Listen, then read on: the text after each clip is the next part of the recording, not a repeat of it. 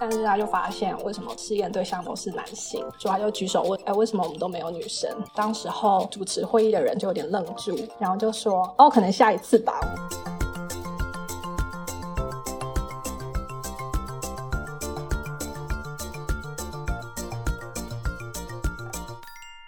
大家好，欢迎回到三脚猫实验室，我是浩文。今天在实验桌旁跟我们一起聊天的还有文威。Hello，我是文威，然后还有 Mike。Hello，我是 Mike。今天除了我们三位固定班底以外，也很高兴请到玉颖。Hello，我是玉颖。玉颖是 Northwestern 博士班的学生，也是我们这三只三脚猫的朋友。虽然我们是在二零一七或一八年的时候认识，但其实我们实际见面就只有两三次。啊，我自己对玉颖的印象就是他很认真负责。他在二零一九年的时候是我们 TBA 的后勤组长。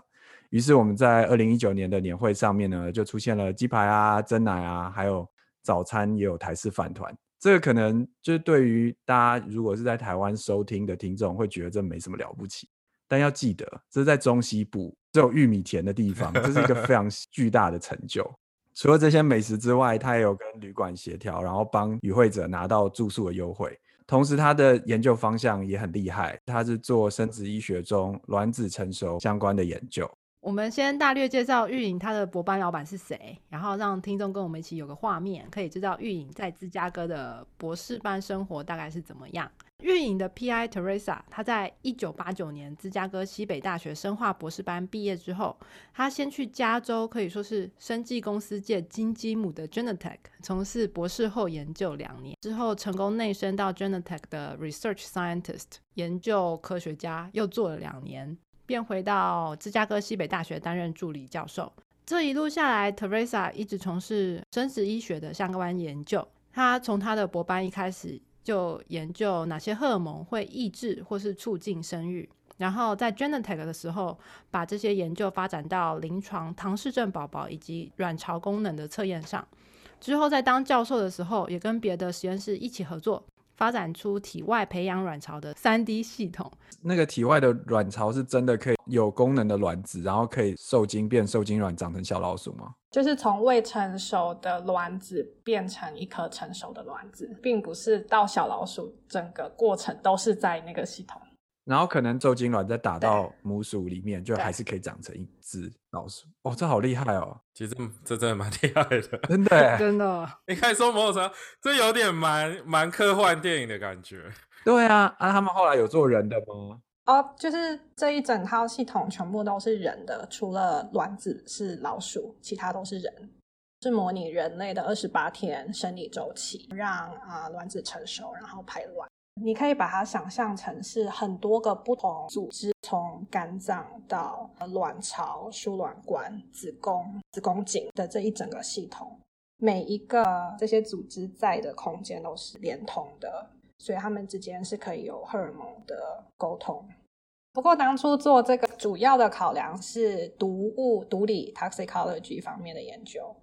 我们可以做超多的这一套的系统，用不同的化合物去测哪些化合物是对卵子的发育是有毒性的。哦，超酷！而且是在二零零七年、零八年就已经发展出来。另外，他也跟他先生的实验室合作，发现几种过渡金属可以让卵巢生产出品质优良的卵子。然后他就很猛，一共有十项美国专利。文威举例过渡金属。过渡金属哦，像是铜、锂跟锌，锂以外的那两个，那就在中间，周期表中间的那些全部都是。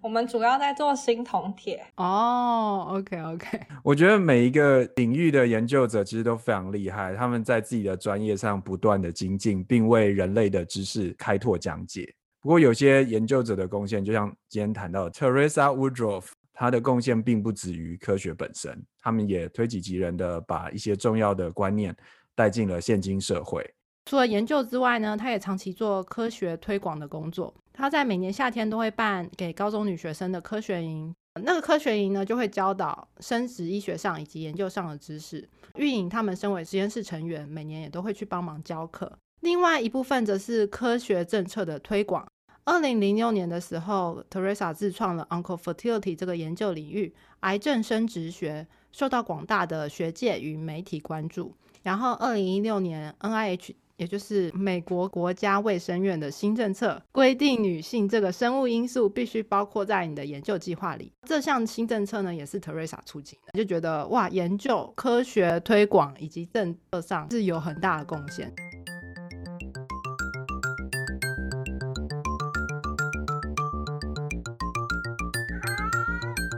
我相信很多人在听的时候不一定对生殖医学的这个领域非常熟悉，可不可以请玉颖先帮我们讲一下什么是生殖医学，然后为什么你会想要做这个方面？哦，生殖医学，嗯，生殖医学就是所有和生育啦、生殖细胞、生殖器官、荷尔蒙，或者是和性别差异有关的研究，都算在生殖医学底下。那是一个范围非常广的领域。那你为什么会想要做这个方面的研究呢？我觉得有几个主要原因。第一个就是刚刚讲的这个，怎么样从卵子一开始是一个细胞，然后变成半个细胞，然后跟同时半个细胞的精子又变回一个细胞，然后长成一整个个体。我觉得这个过程是就非常的神奇。第二个是我在大学的时候修了性别学程，就是特别从性别的角度出发，然后去看，例如说在法律规范、在文学、艺术、摄影里面有怎么样不一样的讨论。那时候就会让我想到说啊，我自己在做动物实验，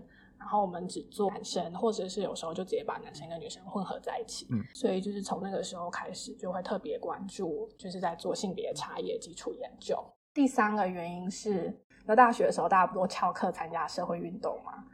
嗯，我那时候就是加入了国际特赦组织。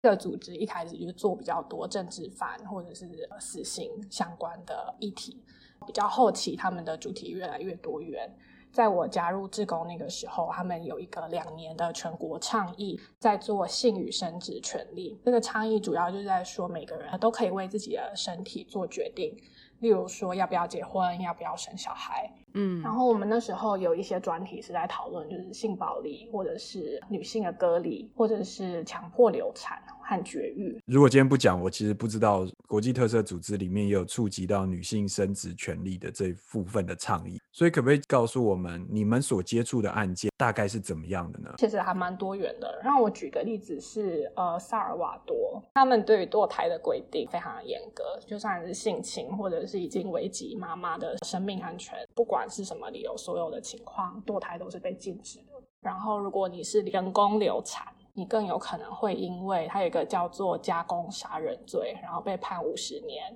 哦，所以他这样子根据是因为，比方说宗教因素嘛？我觉得宗教有，然后就是一整个社会对性还有生育的讨论很少。嗯，其实我相信在这边大家听到应该蛮难想象，就是如果今天是为了医疗，就是对母体健康的考量，而医生有时候会建议堕胎嘛，居然连这个在那边都不行。请问你们在做个这样子的倡议的时候，你们又是怎么样去进行，怎么样去宣导呢？呃，我自己那时候主要参与的部分是，例如文件翻译，可能从英文翻成中文，或者从中文翻成英文，然后放在不同的社群平台，让更多的人可以接触到这样子的资讯。那另一个来说有意义的活动，就是我们每年会有一个很大的写信马拉松的活动，我们会集结全球的资源，然后让大家就是疯狂的寄信到某一个政府部门人呃相关人员的办公室，或者是。寄信去声援，因为嗯这样子的政策而被牺牲的受害者的家里，让他们知道说是有人在帮助他们，在关注的议题。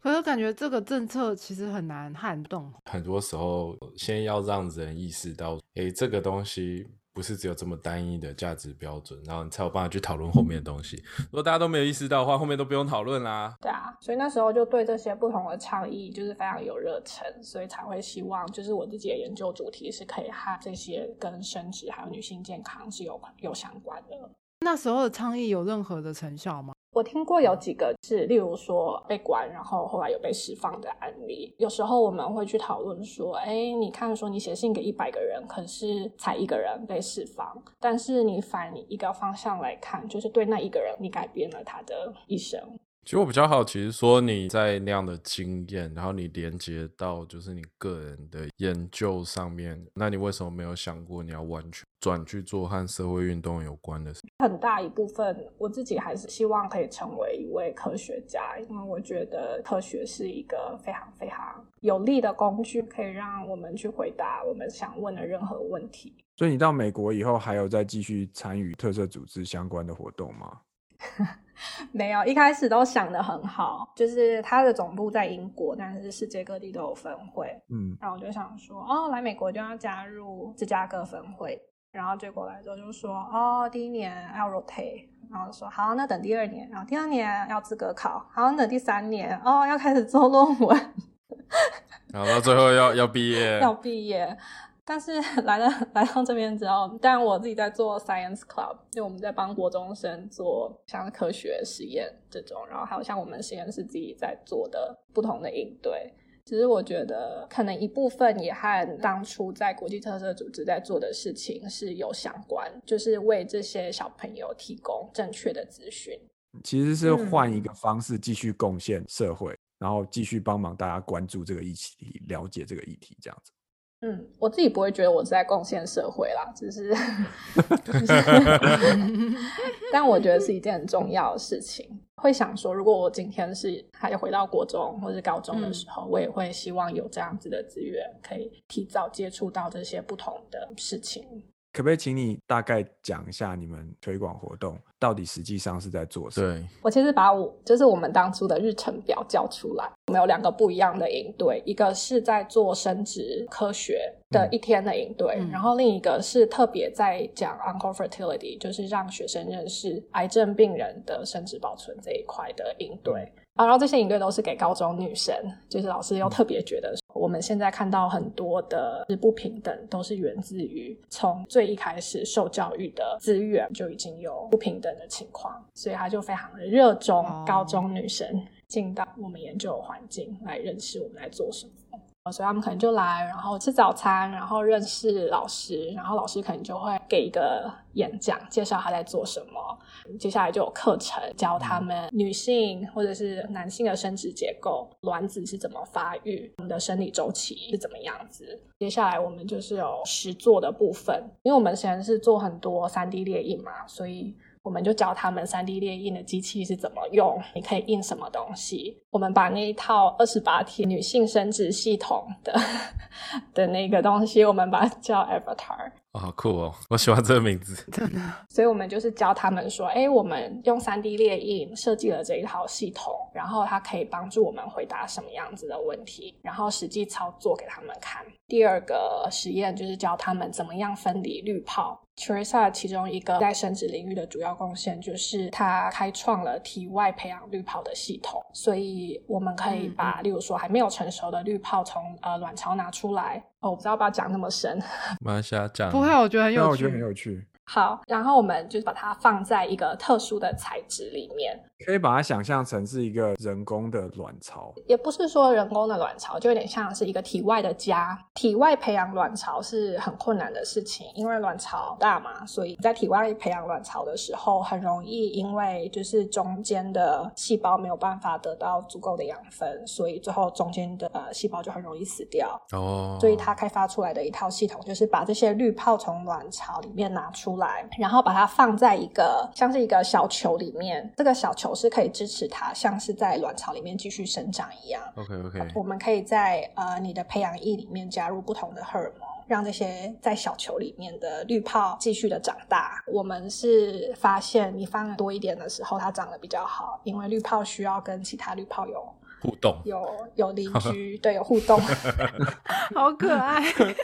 我们教他们怎么样把滤泡从卵巢拿出来，然后怎么样把它们放到小球里面。嗯因为这个小球的材质是一体的，所以我们把滤泡放进去液体的材质之后，然后把它放进去就是含有钙的溶液里面，让它稍微凝固，变成是你可以移动的一颗小球。所以我们就是让他们实际去操作，让他们做出这个小球。我们教他们怎么样把这个小球组织包埋做切片，这样，所以你就可以从切片里面去做你想要的实验。因为你刚刚讲那个小球，脑中第一个想到的是那种分子料理里面不是有一种，就是你把挤成一滴，然后就变一个一个球。比方说，你可以把果汁包起来，然后丢到那个液体里面，它就变一颗。啊，好对对对，其实很像，这个叫做 alginate beads。哦，好酷哦！对，有点像做人工鱼卵。对对对对，没错，就是这样。只是我们要特别的去控制它的软硬度，这个东西叫 alginate，我们要去控制 alginate 的浓度，因为不同的浓度会影响滤泡的生长。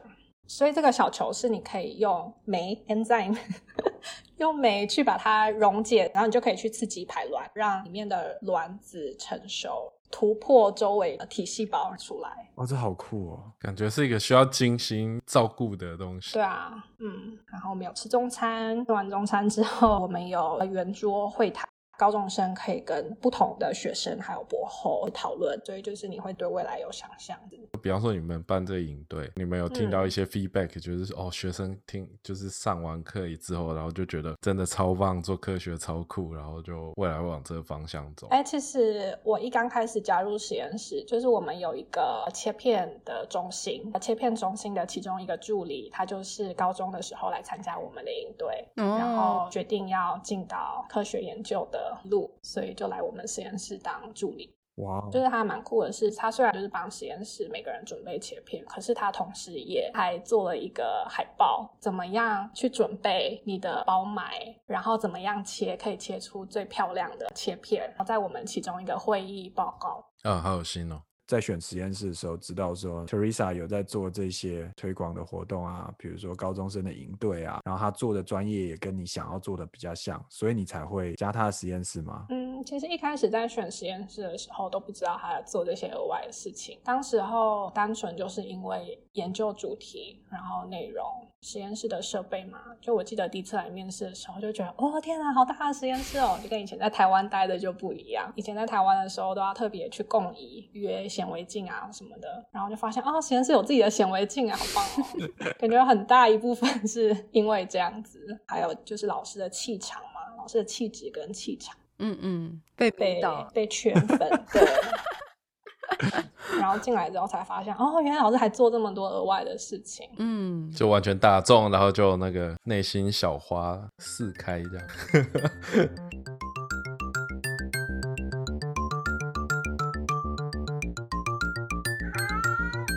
我看 Teresa 的 CV，就是说她有在 Genentech 待四年。那你有观察到他特别跟其他只在学界待过，或是只有专心在研究上的老师的思维有所不同吗？我觉得就是在业界待过，对他现在回到学界有很多不同面向的影响。然后我觉得其中一个是他有一次跟我们分享，那时候在业界的时候，因为做很多临床试验嘛，嗯嗯，但是他就发现为什么试验对象都是男性，然后就说他就举手问说，哎，为什么我们都没有女生在我们的试验里面？然后就说，哦，当时候主持会议的人就有点愣住，就说，哦，可能下一次吧，我们下一次 再找女生来做。所以他就说，那时候在业界就让他体认到，为什么就是临床试验没有女生，嗯一个很大的原因就是因为在基础研究我们就不做女生。哦所以你到临床就比较难去找女生。所以我觉得这是一个很主要，就是他后来非常热衷推动，就是你刚刚提到 NIH Sex Inclusion Policy 的原因，嗯嗯嗯认为说我们从基础研究上面应该就呃需要纳入不同性的考量。可以举个例子让大家了解一下这件事。其实它不是在只是在实验室会有影响，它是在整个社会，在用药甚至都会有影响。就我们很喜欢举的一个例子，麦可能知道这个 MBN，我不知道它的药名是就是翻译是什么，嗯哼但是它就是吃睡觉的，就是在市面已经超过二十年了，嗯嗯可是是在已经吃了二十年之后，他们才发现女生的代谢速度比男生慢哦一半，所以就你可能睡觉前吃，然后起来之后，女生可能还是会昏昏就是沉沉，常常觉得对昏昏欲嗯睡，然后可能就会发生什么交通意外。可是男性就不会，所以他们食药署叫他们说只能吃一半的量。我觉得我们听众如果有在做动物实验的，可能会知道，但你如果没有做过动物实验，你可能就不清楚这件事情。你找嗯到了，就是我一般讲说，就是有潜在优势的药物之后，对，然后就开始做临床前实验，要去证明它安全性，也要确认这个药它真的有用。那在这个阶段，其实你很怕一件事情，就是说把药投放在实验动物身上，然后你做出来后，统计上面看不到显著的差异。那为什么会容易看不到显著的差异？就是你实验动物之间个体的差异太大，所以你可能这个药对大家都有用，可是你整个资料收集起来之后去分析，却看不到差别。我在还在嗯学校里面学的时候，就说啊，那你就把女性先排除，母老鼠或是母的动物会有周期，嗯这些周期可能会影响到一些动物的表现型。你做公嗯老鼠就最容易就会看到结果，然后就是因为这样，所以其实我想在二零一零年之前，这都还是一个准则。嗯，所以现今的这种程序有比较改善吗？就是如何要包括雌性的老鼠在你的实验里？它并不是规定说你要同时纳入公跟母，它是讲嗯说你如果今天只选择其中一个，你必须要提出一个解释，为什么你不看另一个，哦，然后透过这样子的方式去刺激实验者去想，哎，那是不是在另一个性别你会看到不一样的事情？我觉得这是一个很好的方案，就是让大家去思考这个你原本行之有年的做法，它究竟是一个有科学上的意义的事，还是说其实那只不过是个习惯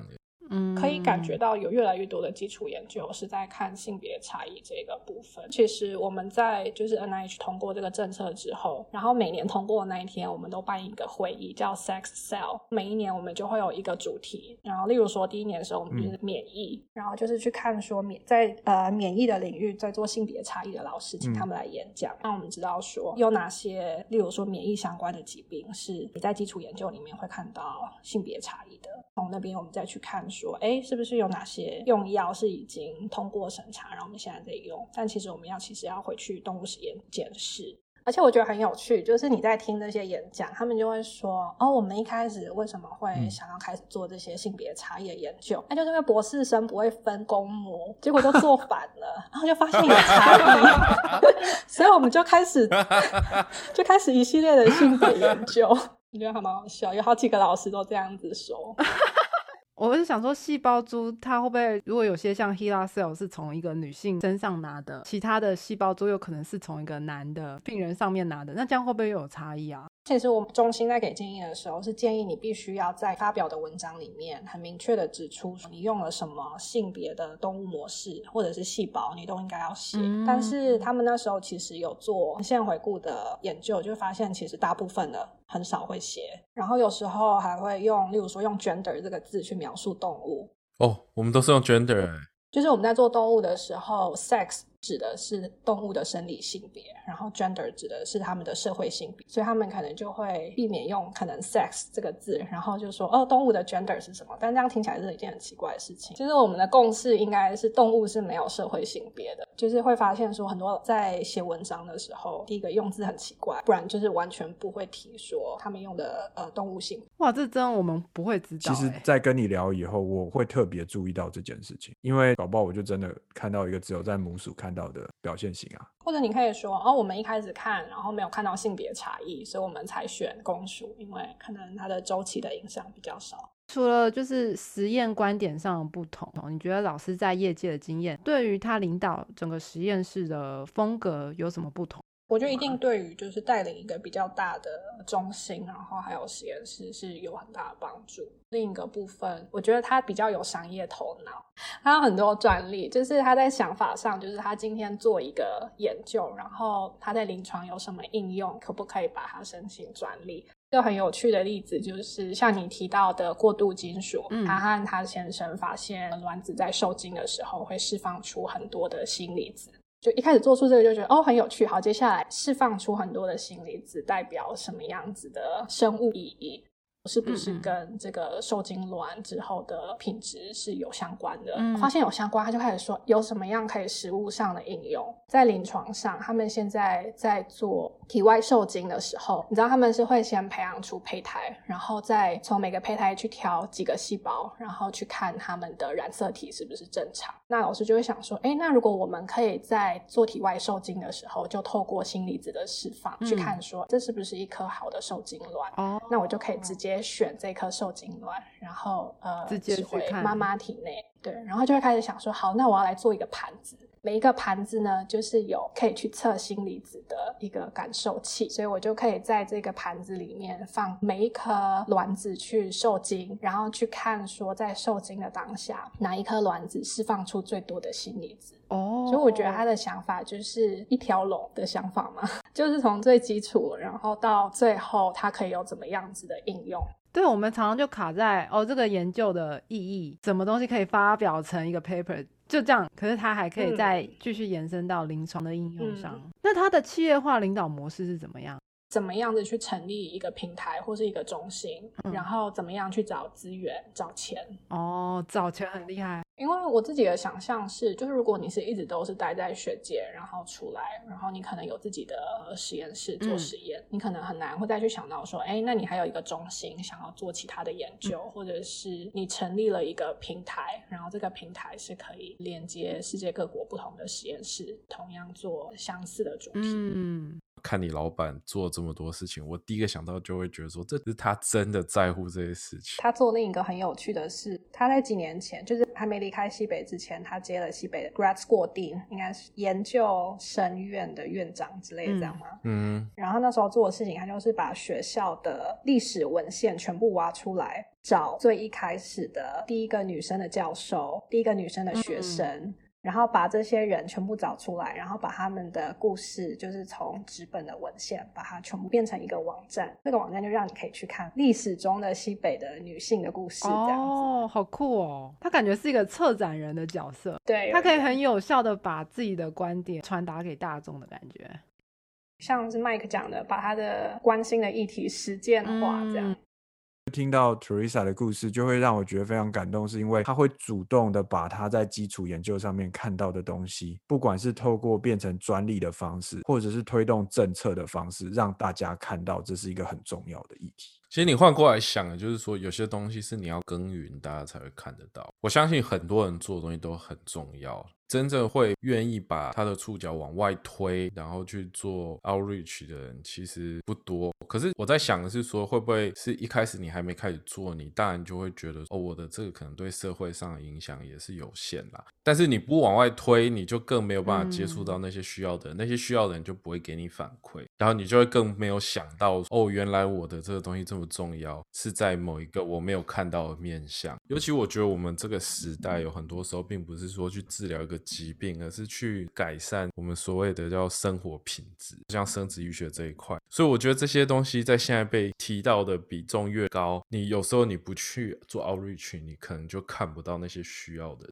说到科学家之间的沟通啊，我其实还蛮想要问玉莹和文威，你们是怎么看你们身边的成功科学家呢？因为你们两个的指导老师都是女生嘛，也都非常杰出。比如说，我跟我身边朋友聊天的时候，他们就会说：“哎，他们身边也有认识很厉害的女性科学家，但是通常都会给人一种比较强势的印象。”那请问，这种就是所谓强势的印象，对你们来说是嗯，你们觉得这是刻板印象吗？还是展现出自信甚至强势的一面？对于女性科学家在学术圈内生存是一个非常重要的特质呢？我觉得不是成为成功科学家的必要条件。有认识很多，就是科学做很好，但是就是单纯在做基础研究，他们没有像你刚刚讲的强势的特质。嗯嗯嗯。但是我觉得，在我认识多数就是有接行政职的女性科学家里面，我觉得他们很大一部分都给我很强势的印象。我觉得这可能是对于他们接行政职可能必要的其中一项特质。嗯嗯。就 Teresa 来说，我觉得他会觉得在别人的面前展现出自信的一面是一件很重要的事情。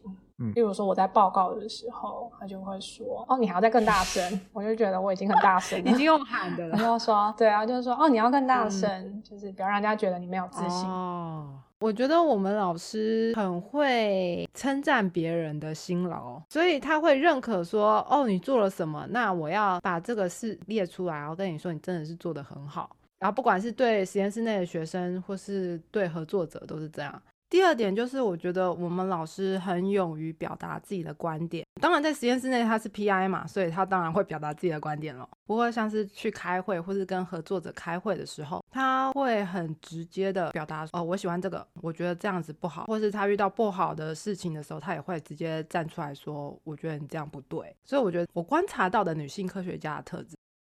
那你对回去运营刚讲的，就会让我觉得运营老板也想要讲，会不会是说你不只是声音要大一点，可是你精神上要要大，要有存在感。对，我觉得这某方面来说，也是一个可能会不谋而合的一个特质吧。就是因为女性科学家可能长期以来并没有那么发光发热，造就说他们必须要更强调自己的存在。我觉得大声说话就不是说哦，我比较大声，我比较有力的那种感觉，应该只是说知道你自己在讲什么，然后你讲出来的东西是很明确的，而不是一个很模棱两可。对我们老师也蛮直来直往的，就会非常直接。你觉得这是女生科学家特别的东西吗？还是所有成功科学家都有的特质？一些成功的男性科学家，他不用太表达什么样的存在感，人家就会静下来请求他的意见，或听他讲话，对不对？对，所以我觉得某方面来说，我会觉得说这是一个女性科学家成功的一个特质之一。嗯，那你们在博士班的过程中，你们会特别训练督促自己做到这些事吗？会啊，会啊，就会培养出一个自信的态度，好好的表达自己的观点，就像我们上一集讲的 storytelling 这样的一个特质。真的都可以连到对，没听过的观众回去听，这样 对，大家要听听看。对，那你觉得有没有 COVID 之后比较难啊？因为大家都是视讯会议。我觉得还好哎，因为已经在实验室中已经算资深成员了，就是一个没人动得了他的状态。没有，你会比较容易的直接说出自己的观点。也有可能是因为你这个人的自信啊，或是你长期在这个实验室中培养下来的一个 credibility。我觉得练习的机会就是少很多，因为以前就是我所有的报告我都会练习讲过很多遍，到讲的很顺，然后把每一页投影片要讲的东西我都会记起来。但现在都是线上会议，我都打在我的 notes 里面，然后我就哦看着念这样。就很明显的感受到准备的时间少了很多。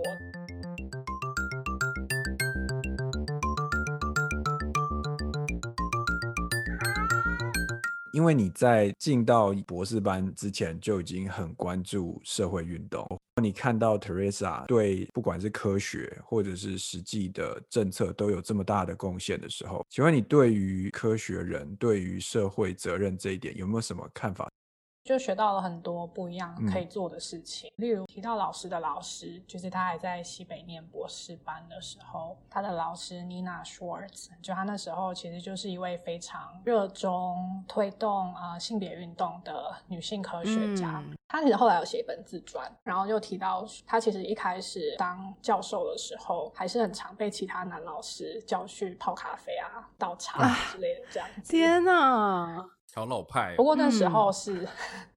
那时候已经很久以前，六七零年代的时候。然后那时候就是也知道说，NIH 审核计划委员会是很少有女性科学家代表，大部分都是男性。所以，嗯，他那个时候有成立了一个女性科学家的全国性组织。然后那时候就去告 NIH，告什么？就是告 NIH 没有足够的女性科学家代表在审查计划。那最后有赢吗？没有，他们最后撤回告诉，因为那个时候的 NIH Chair 就是见了 Nina Schwartz，然后答应他说会增加女性科学家代表，所以他们那时候组织就列了一份优秀女性科学家的名单，就是交给 NIH，让他们可以去选增加，对，让他们可以去选。嗯，所以我就会觉得说，就是有很多不同层面的事情，是因为你关注一个议题，所以你可以去做。像是 Teresa 对于小朋友的教育很热衷，嗯，他办这些科学的应对，或者是让高中生进到我们实验室当就那种暑期实习生，然后付他们薪水，就是告诉他们说，哦，你们是有拿钱的，你们要很认真的这边做实验，然后实验结束的时候，你们要报告给整个实验室的人听。或者是带着实验室的人到我们的科博馆去办一个小摊位，拉路过的人过来说：“哎，你看我们在做这个东西，然后给他们看我们在做的东西之类的。”这样，嗯，我对你刚才讲的一点，我觉得非常有共鸣。好，就是你说你们老师的老师妮娜推动一个运动，让 NIH 会增加在计划审查里面女性这件事本身嗯就非常棒。但是我觉得另外非常棒的地方是，它有提供一份名单，让嗯 NIH 可以去选择。我觉得这个是可能一开始你比较不会想到，你可能就是说，好，我抛出这个议题，然后大家关注这个议题，然后就没了。想一下那时候的社会氛围，如果你都是以男性为主的科学家，你可能很难会注意到你身边很优秀的女性，因为如果你就放着让他们找的话，他们可能就哦，我看一圈其实没有啊。因为嗯借由提供这个名单，你反而有一个更具体的帮助东西往前推的效果。我觉得这个还蛮感动的，我觉得还蛮蛮厉害的。嗯嗯，所以他不仅是个抛出议题的人，也是一个提供解决方法的人。对，就是有具体的建议。那你会觉得，就是现在要跳脱舒适圈，已经比以前要跳脱舒适圈再更容易了吗？我觉得不一定哎、我觉得是哎、哎哦，为什么？现在有它的困难点，看社群媒体好像很方便，对不对？但也很容易被带风向啊。哦，就是你讲的东西，如果被曲解，就可以带风向，然后就会整个失焦嘛。现在可能会比较鼓励大家去讲出自己的想法，但是你怎么正确的把想法传达到你同温层以外的人，我觉得是一个非常大的挑嗯战。因为你要传达到对方，人家听得进去，这沟通才真的确立，不然你就对着墙壁嗯讲就好了。嗯，那为什么我我也会觉得比较容易？因为很容易找到同温层。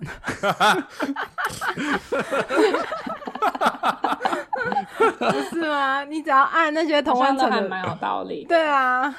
可是跳脱舒适圈，就是要跳出你的同温层。也对啊，因为你有时候你需要寻求的协助，必须要来自你同温层以外。就是你的同温层如果很厚，但是你的同温层人数在社会相对上是弱势的话，那这个同温层就没办法帮你太多。对啊，可是如果说同温层集结成一股力量，然后他们一起跳出那个 舒适圈呢，打破同温层，所以你最终就还是要打破同温层，去跟你去说服你同温层以外的人，就跟月影刚讲，就跟那个绿泡哎，对，我 跟没我溶解掉一样。默契的。对啊，所以我觉得有同温层力量，你是可以比较容易打破。可是如果说同温层只停留在自己取暖的话，那就是另外一个问题。没错，没错。现在社会就是太缺少不同同温层之间的对话。玉影怎么看这个呢？我觉得像你刚刚讲到，每个时代有就是不同的问题，觉得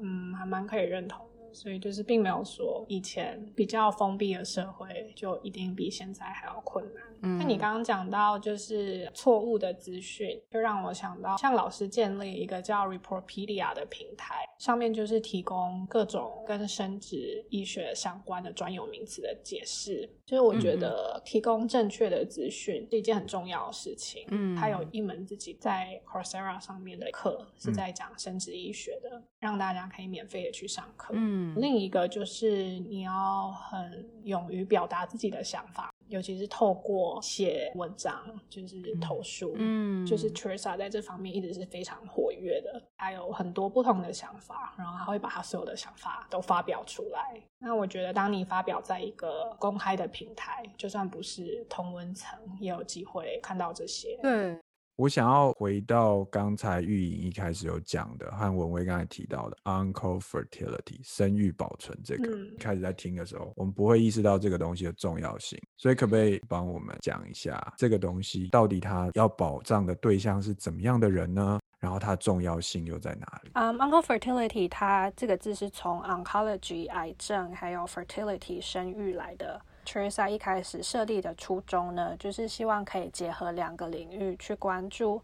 癌症病人他们在化疗嗯前后在生育保存上的选择，尤其是年轻的女孩或者是男孩，他们在得到癌症。然后必须化疗的时候呢，他们就会去想说，诶，那化疗会不会影响到他们未来的生育？但是因为我们现在基础研究还没有太多研究结果，所以临床上也还没有很好的建议的时候，他们就会无所适适从。甚至就错失了这个保存精子或卵子的这个机会。所以老师成立这个平台很重要的一点，就是让不同领域的专家可以聚集在一起，然后去了解每个领域困难的地方，彼此交换意见啊，合作。所以让病人他们在遇到同样状况的时候，他们可以得到一套完整的回答，去帮助他们做选择。嗯，我们大家对于美国医疗都有一个印象，就是它很贵。如果真的癌症要化疗，这可能就已经是一笔花费了。像今天这个生育保存这东西推到现在，它有被考虑纳入健保范围吗？所以那个时候，老师的癌症生殖中心和西北医院的生殖医学团队，还有医师们，他们那个时候就共同起草了一份草案。然后去找志同道合的议员，促成了后来这个法案，去保障癌症病人他们要做生育保存的时候，保险公司必须要给付相关的费用。先找自己的同温层。就像文威讲的一样，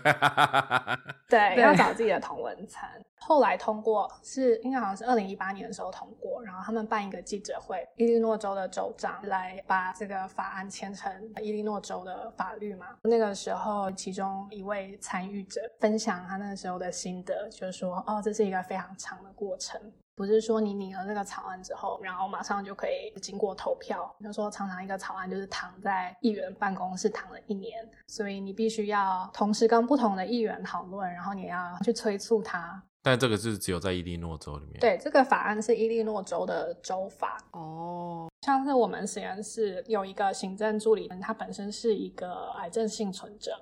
然后他会认识 Teresa，就是因为 Teresa 成立了这个平台。他在要决定保存他自己生育有不同的选择的时候，他那时候就打电话，然后认识了 Teresa。然后最后他癌症治疗完了之后，决定就是来呃加入我们实验室。哇！所以他那时候开了一个记者会嘛，然后我们大家去参加记者会，然后不同的代表，就包括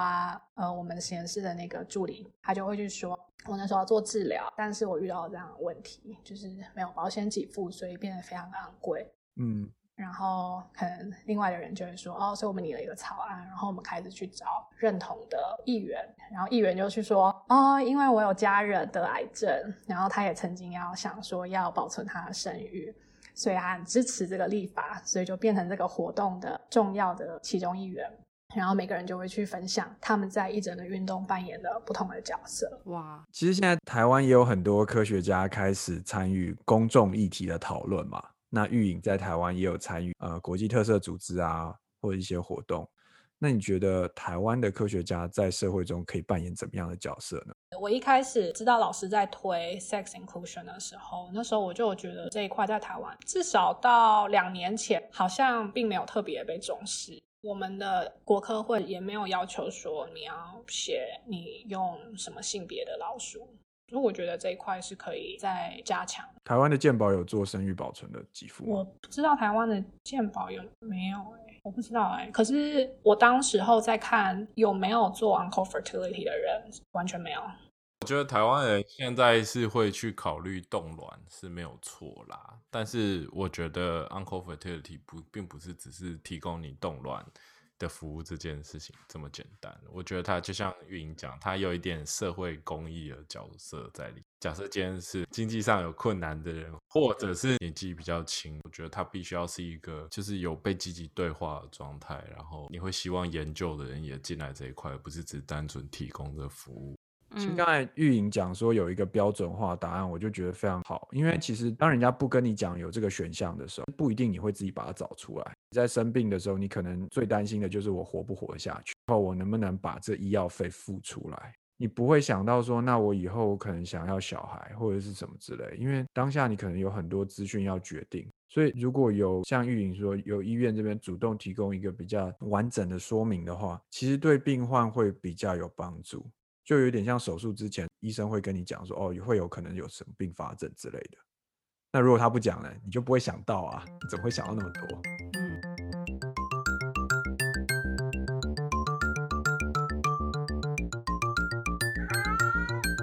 我相信很多听众脑中有一个疑疑问，就是我是男生，那为什么我要关心这个议题？其实我觉得听到现在，然后让我会去思考，就是。